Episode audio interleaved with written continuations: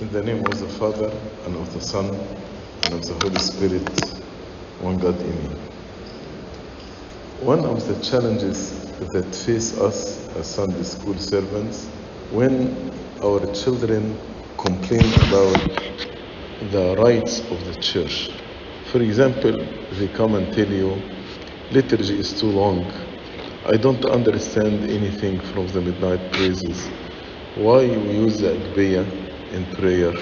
Why we celebrate the nativity feast and wait until after midnight? Why you don't finish it early? Because next day you have school, etc., etc.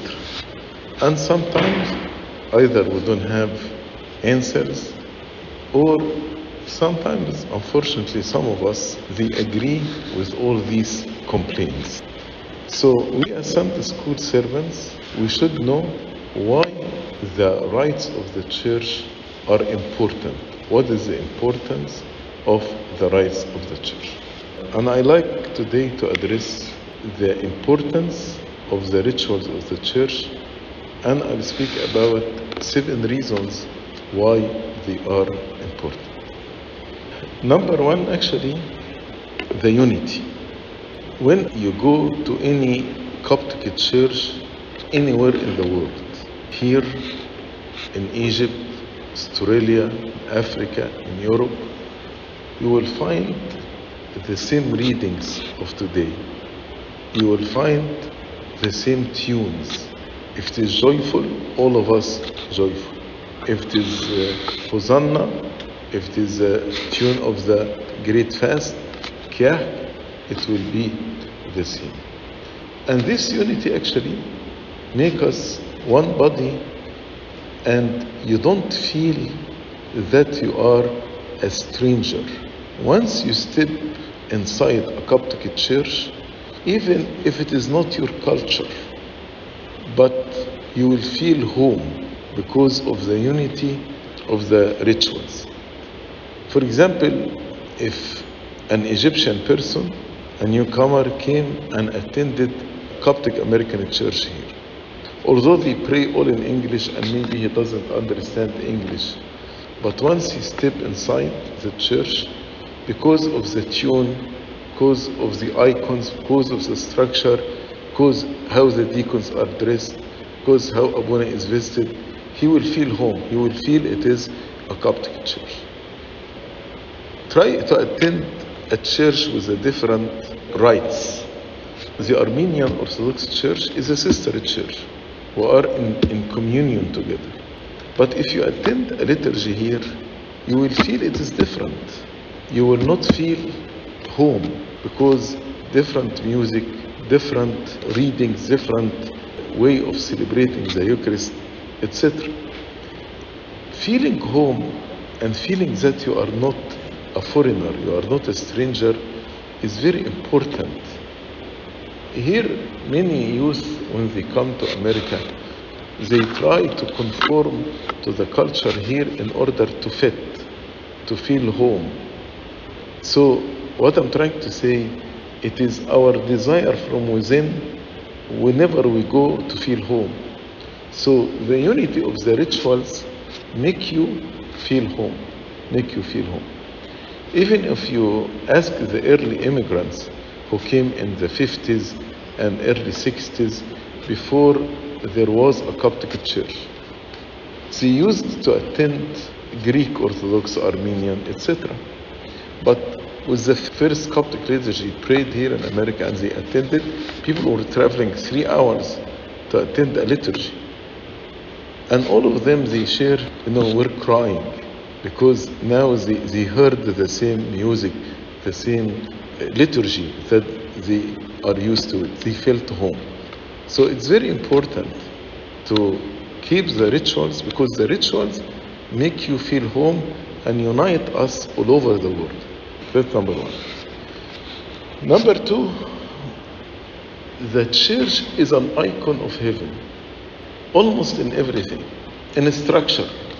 God said to Moses, I will show you the tabernacle of God in heaven, and I want you to build the tabernacle of meeting according to the example that I will show you. Moses built the tabernacle of meeting based on the model that God actually showed him in the wilderness. If you read Hebrews chapter 8, verse 5, he speaks about the priests of the Old Covenant who serve the copy and shadow of the heavenly things. Copy and shadow. So it's copy of the heavenly things. And they are the shadow because they are not the real. And usually the shadow takes the same shape like the original. Copy and shadow of the heavenly thing. As Moses was divinely instructed when he was about to make the tabernacle, for he, God, said to Moses, see that you make all things according to the pattern shown to you on the mount. God actually revealed to Moses a pattern, and he told him, I want you to build the tabernacle of meeting according to this pattern. When Solomon built the temple, he followed the same pattern. The church of the new covenant again follows the same pattern. Beyond the veil, we have the altar, which actually like the Holy of the Holies, and the nave of the church like the holy place. And as the basin was outside, we have the baptistry on the northwest part of the church. The church represents in the structure the shadow of the heaven. It is the copy and the shadow of the heaven. Not only that, if you read in the book of Revelation about chanting in heaven, in Revelation chapter 7, verse 9, after these things I looked, and behold, a great multitude which no one could number, of all nations, tribes, peoples, and tongues, standing before the throne and before the Lamb. Usually, when the church is crowded, it brings to our mind this verse. And thank God, now our churches are multicultural. We have American, we have Egyptian, we have African American, we have Syrian, we have from South America, of all tribe, all nation, all people. Church should be multicultural. And then standing before the throne of God, clothed with white robes, like the deacons are vested in white tunics and the clergy, with palm branches in their hands. This reminds us with Hosanna Sunday. And crying out with a loud voice, saying, salvation belongs to our God who sits on the throne and to the Lamb. This actually reminds us with hymn Elogimenos, blessed is he, Hosanna in the highest. As if when we read actually this chapter, as if the church celebrating Hosanna Sunday, but in heaven, same picture. The church, that's why we call it the icon of heaven. In heaven, we will meet the saints, we'll be around with the cloud of witnesses. That's why the icons surrounding us, to remind us they are with us, not just as an icon, but we believe in their real presence with us, especially during the divine liturgy. And the angels exist here. That's why the church is called the house of angels. And as we see angels in heaven, they are here. In the verses of the symbols, we say, here to the church, the house of the angels. Through the rituals, through the icon, through the structure, through being vested in white, like Hosanna Sidon holding the palm branches, all these rituals actually reflect or project the heaven on earth. So as if we are in heaven while we are on earth. That's why in the third hour of the Agbaya, we say, when we stand in your holy sanctuary, we are considered standing in heaven. Because in heaven we'll find the Father sitting on the throne and the Lamb standing in front of him, and as if he is slain, as John the theologian saw in the book of Revelation. In the same way, we call the eastern wall, we call it the bosom of the Father. And then we have the lamb on the altar, slain, his blood in the chalice. And we are standing before the Father and the Son and the Holy Spirit. In reality, when we stand in the church, we are standing in heaven. Maybe somebody asks, but we know God exists everywhere. Why we call the church is the house of God? Why the church reminds us with heaven? After the fall of Adam and Eve, and God cursed the whole earth, so now God wanted certain piece of land to be separated from the rest of the earth. And this piece of land should be treated as holy. Holiness becomes your house, O Lord. Should be treated as heaven. The word by separated, when we say consecration, means to separate. Even St. Paul, when he spoke about his consecration, he said, God who separated me from my mother's womb. The word consecration means separation. The Holy Spirit in Acts chapter 13 said, separate Barnabas and Saul for the work that I have called them to do. When we separate this piece of land from the rest of the earth, and we call it a church, because it is the icon of heaven. That's why we keep this piece holy. We say it's a holy place. Even certain activities, we don't do it here, although these activities are not sinful. For example, inside the church, we don't eat. Inside the church, we don't turn it into a gym and play inside the church, because it is holy. It reminds us with the heaven from which we were exiled after the fall of Adam and Eve. So what helps to make this piece of land and this building represent heaven? It is the rituals, the rites of the church that make this structured, not only in the building, but in everything in our rites, makes it a copy and shadow of the heaven. Number three, the church explains to us the dogmas and the doctrine in the ritual. Every movement we do actually explains a lot of dogmas. For example, the sign of the cross that all of us we do. It explains to us the Trinity in the name of the Father and the Son and the Holy Spirit. It explains to us the oneness of God, one God in Him. Explain to us that God, as we were saying in the Bible study yesterday, He's thrown in heaven in the name of the Father. He sent His Son to the world, to the womb of Saint Mary. That's why you say, and the Son. And the Holy Spirit transfers us from the way on the left to the way on the right, from the left economy to the right economy, from the sinful economy to be children of God. So even when we make the signs of the cross in the name of the Father and the Son and the Holy Spirit, on God, amen, there are many incarnations, the work of the Holy Spirit in us. God dwells in the heaven, the Trinity, the oneness of God, many doctrines. I will explain to you another beautiful doctrine, maybe some of us don't understand. Before the institution narrative, the deacon brings the censer to Abuna, and then Abuna takes incense from the censer and puts it on the bread and wine. Why Abuna is doing this? Traditionally, when Abuna do the procession of the incense among the people, this time is a time of confession. Yes, now we confess individually with Abuna, but during this time, it is good to remember your sin and confess them and ask the forgiveness of God.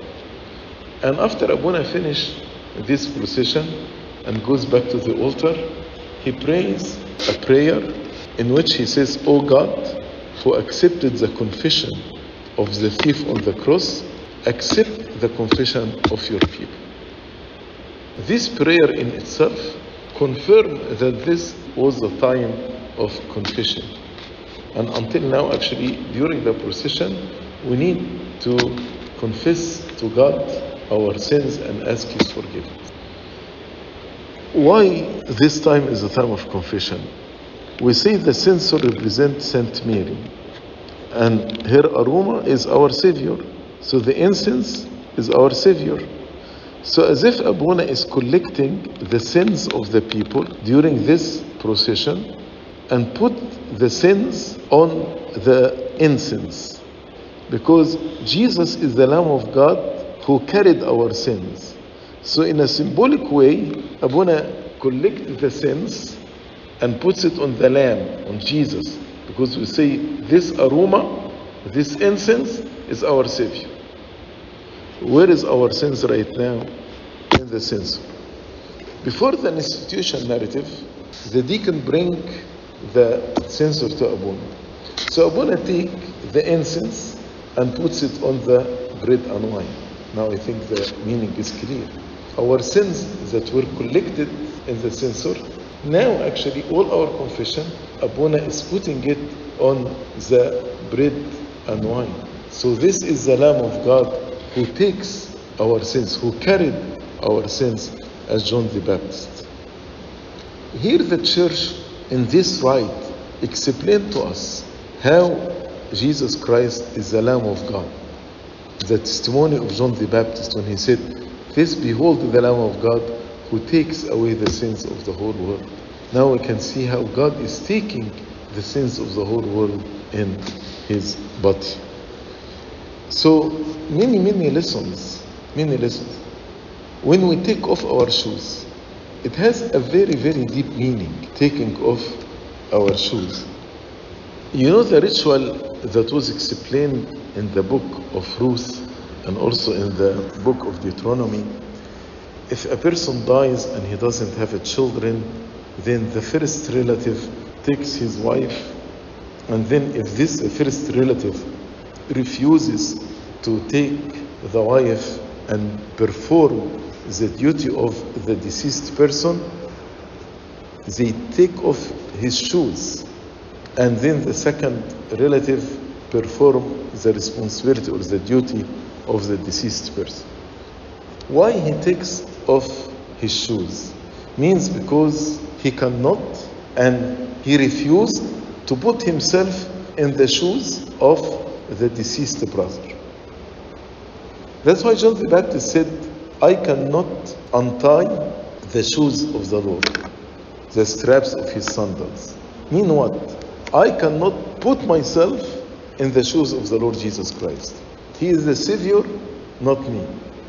That's why when God called Moses to take the Israelites from the land of Egypt, told him, "Take off your shoes, because you cannot put yourself in my shoes. I am the Savior. I am the one who will bring the Israelites out of the land of Egypt, not Moses." In the same way, when he appeared to Joshua, before entering the promised land, God again said to Joshua, "Take off your shoes, because you, Joshua, cannot put yourself in my shoes. I am the Savior." So in the same meaning, when Abuna takes off his shoes before entering the altar with the deacons, this is a confession from all of us that Jesus is the Savior. No one can put himself in the shoes of Jesus. He is the Savior, neither an angel, nor an archangel, neither a patriarch, nor a prophet can save us. It is only Christ, the Savior.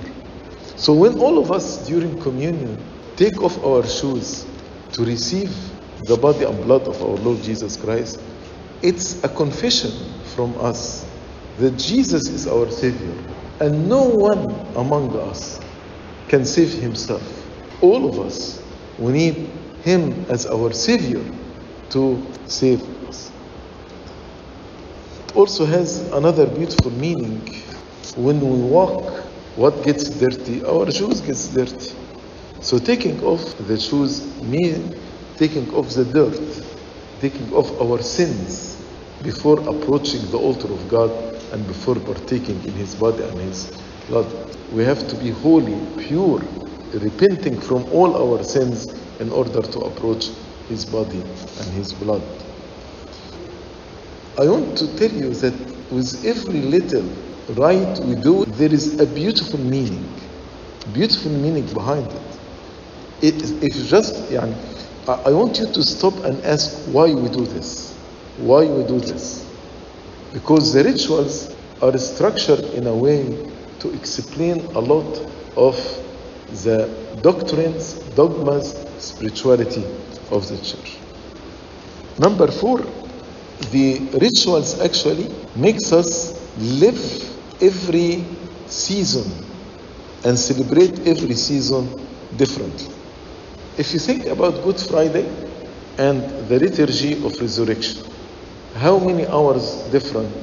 Maybe 27 hours, 28 hours. There's a difference, because Good Friday ends around 5 or 6 p.m. and next day we start the liturgy around 7 p.m. So it's a little more than 24 hours. Think about your feeling in the church on Good Friday, and think about your feeling in the church in the Feast of Resurrection. Different feeling.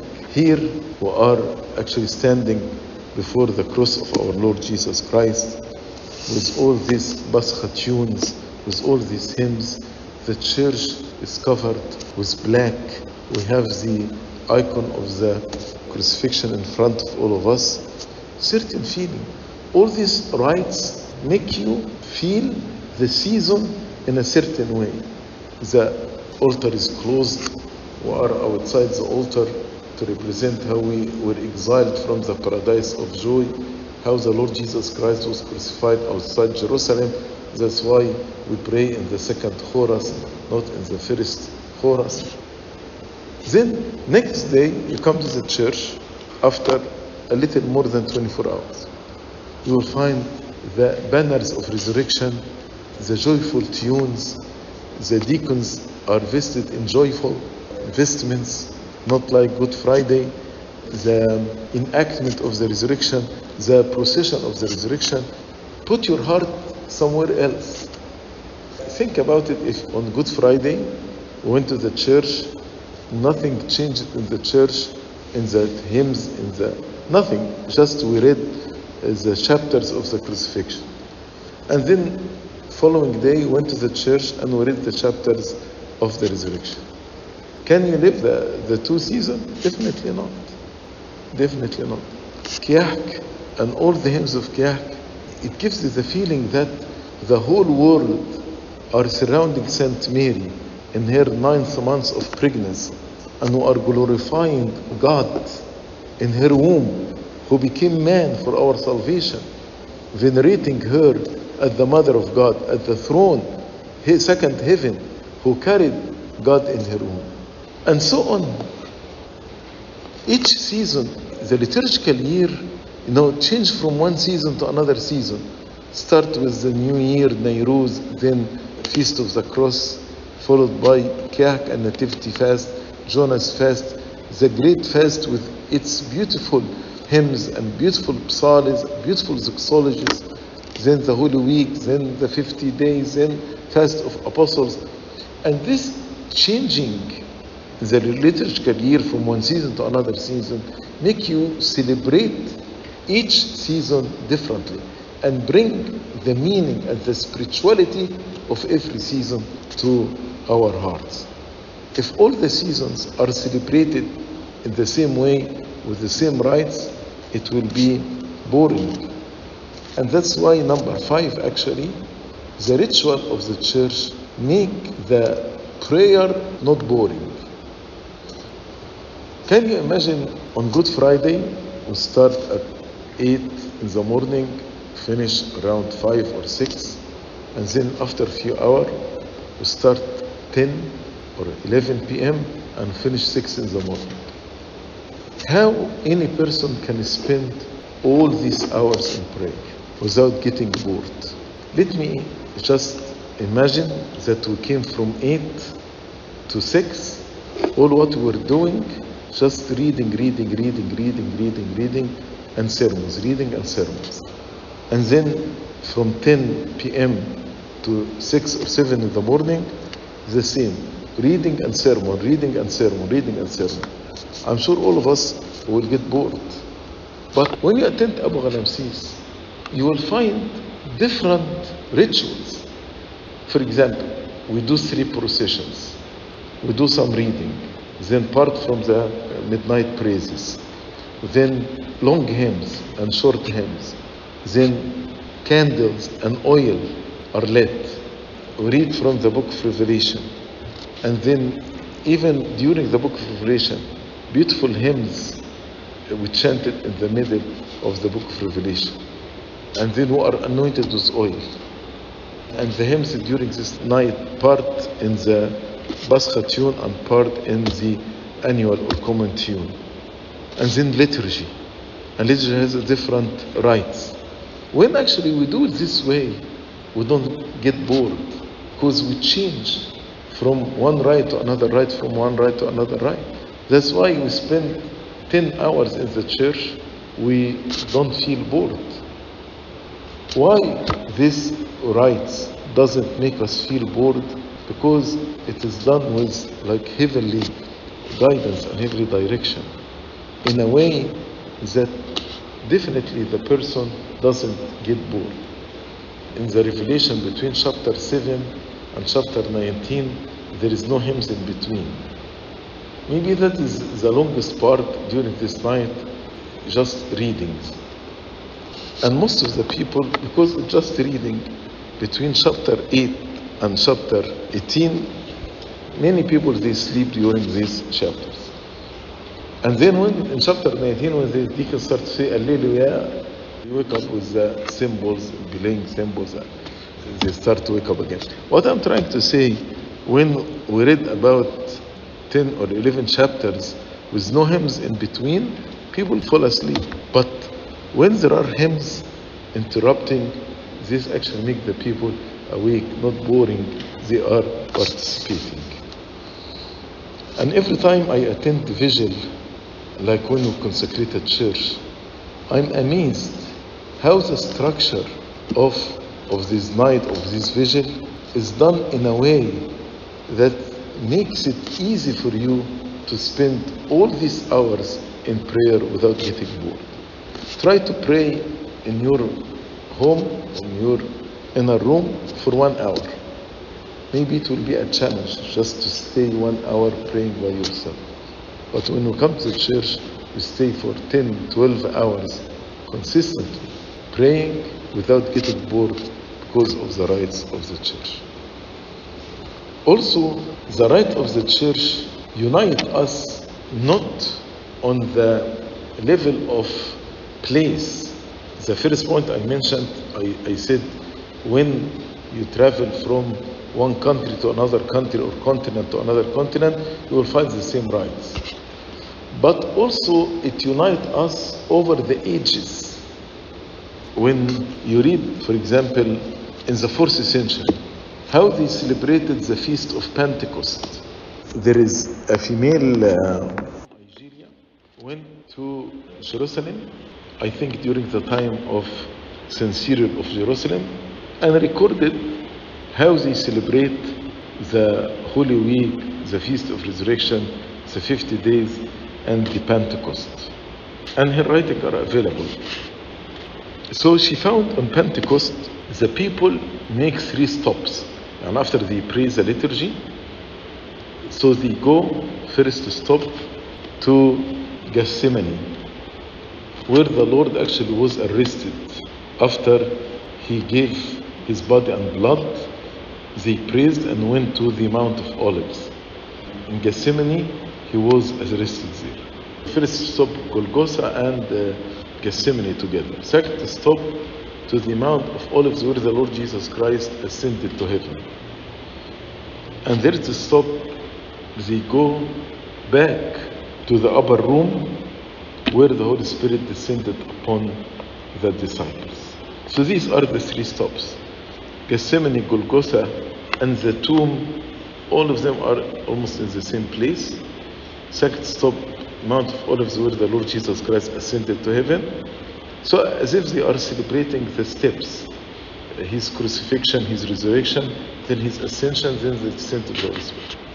If you read the 3 prostrations that we pray in the day of Pentecost, The gospel of the first prostration is from John 17, which is the prayer that the Lord prayed after giving his body and his blood and before going to Gethsemane, and he started the trial. John 17. The second gospel actually is about the ascension of the Lord Jesus Christ. And the third gospel is the Samaritan woman, the gospel of the third prostration, in which he said, God is a spirit, and those who spirit God, they should worship him with spirit and truth. The same rites that happened in Jerusalem in the 4th century we are celebrating right now. First prostration, as if we go with the people to Gethsemane and to Golgotha and to the tomb of the Lord Jesus Christ. That's why we read John 17. Then, second prostration, as if we moved to the Ascension Mountain, where we read about the ascension of the Lord Jesus Christ. Then the third prostration, as if we returned back to the upper room and speak about the descent of the Holy Spirit, and God is a spirit, and those who worship him, they should worship him in spirit and truth. The ritual of the church does not unite us just on the level of place when you travel from one continent to another continent, but also unite us with our fathers from the 1st century, 2nd century, 3rd century, 4th century until now. When you study the composition of the liturgy, actually is the same what the Lord did on Covenant Thursday, what his apostles did, what we are doing right now. What did the Lord do on Covenant Thursday? He took bread, he gave thanks, he blessed, he sanctified, then he broke it, and he gave it to the disciples. That's what he did. This is actually our liturgy. He took bread, that's the offering of the Lamb. He gave thanks, that's thanksgiving prayer. He blessed it, that's the institution narrative. Then he sanctified it, that's the Epiclesis. He broke it, that's the fraction. He gave it, that's communion. It's the same structure. And why we added reading? As the Lord actually, when he appeared to the two disciples at the city of Amwas, he explained from the prophet and the law everything pertaining to him. As he explained everything from the books, that's why we explain everything pertaining to him from the readings. What I'm trying to say, rites not only unite us with other churches on the same place, the level of place, but on the level of time. We worship like how they worshipped 15th century ago, 19th century ago. And as our children and grandchildren will worship. So it unites us over the time. So what actually unites us over the time, over the place? It is the ritual of the church. This structure. He took bread, he gave thanks, he blessed it, he sanctified it, he broke it, he gave it. The church took these steps and composed the liturgy based on these steps. And number 7, the rites of the church does not only explain the doctrine, but also it gives actually beautiful spirituality to those who are paying attention to the reading. When you pay attention to the reading and to the prayers, very, very deep. I will read with you one prayer that we prayed in the engagement ceremony. Usually people during the engagement, they are distracted. They are not paying attention to the prayer. But I will show you the depth of this prayer. It's very, very deep.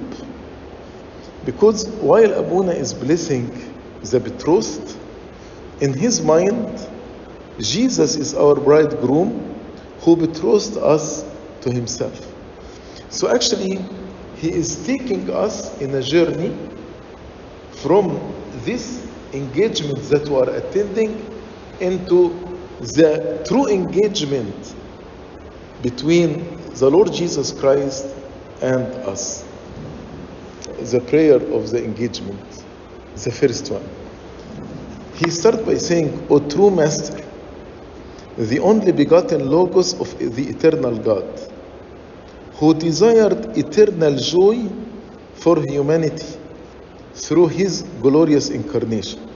As in Arabic, actually, we say the wedding farah. Farah means joy. As when we attend wedding, it is a joyful occasion.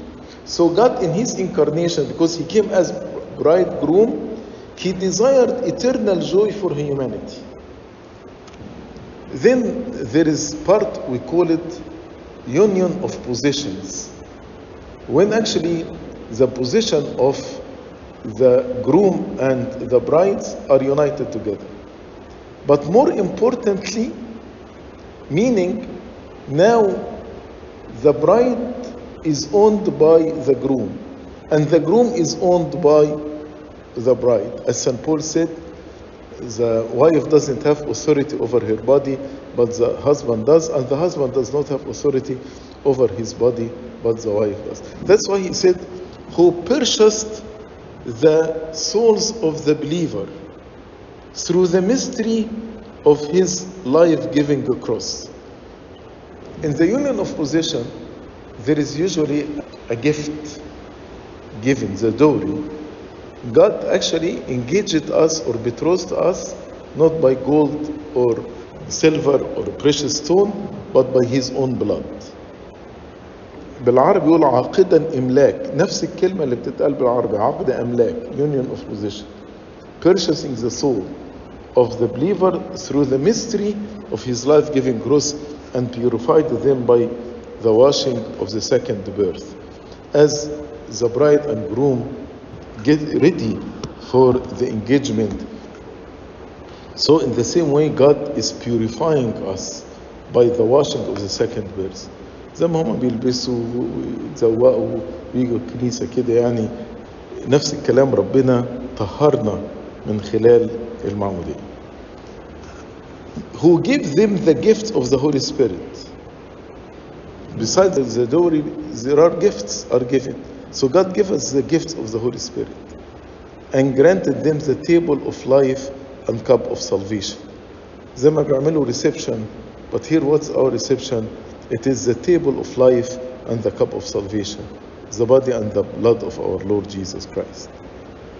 And as the groom becomes the head of the wife, here who became for them the head, the shepherd, and the most high leader, and the heavenly bridegroom who pledged for them the great happiness of the kingdom. As Abuna says to the groom, now you are responsible of her, and you have to do what gladdens her heart. In the same way, our groom pledged for us the greatest happiness of the kingdom. So here, while we are attending this engagement here, but the church, through the rites, take us into a very spiritual journey, looking into our true engagement, because our true engagement, our true betrothal is to our bridegroom. Let me share something quickly with you in the inaudible prayers. In St. Basil's liturgy, in the liturgy of the word, there is inaudible prayer. It's called O Lord of Knowledge. O Lord of Knowledge. Inaudible prayer. While actually the people listening to the Pauline letter, Abuna is standing on the altar praying. Do you know what he is saying? See what he is saying.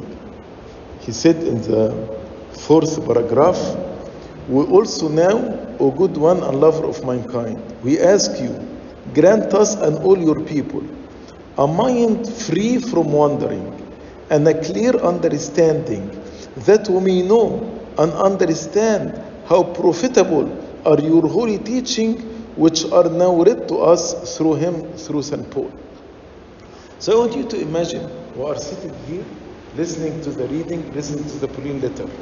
And Abuna is standing at the altar praying for what? That while we are listening to the word of God, God may grant us a mind free from wandering. All of us, we complain from being distracted or wandering. Abuna is praying, grant your people mind free from wandering. And sometimes we don't understand the scripture. So here, and a clear understanding, that we may know and understand how profitable are your holy teachings, which are now read to us through him, through St. Paul. So you can see the harmony here. The deacon or the reader is reading to the people, while Abuna praying for them that they understand, and God protect them from being distracted or wandering. What I'm trying to say, the rights of the church that some of us unfortunately complain about, they are very, very rich and take us into a very deep spiritual journey if we understand and if we follow accurately the right of the church, because it unites us on the level of the place, it projects the image of heaven to us.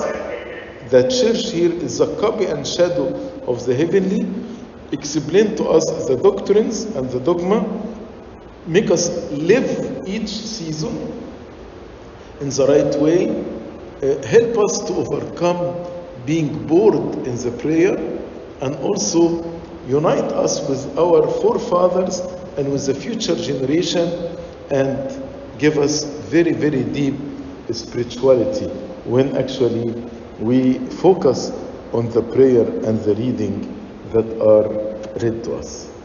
I hope this lecture will help us, first as Sunday school servants, to enjoy the ritual of the church, to study them, and to teach them to our children, and to be ready to answer their question when they complain about why we do these things in that way. We can have answer and we can have explanation.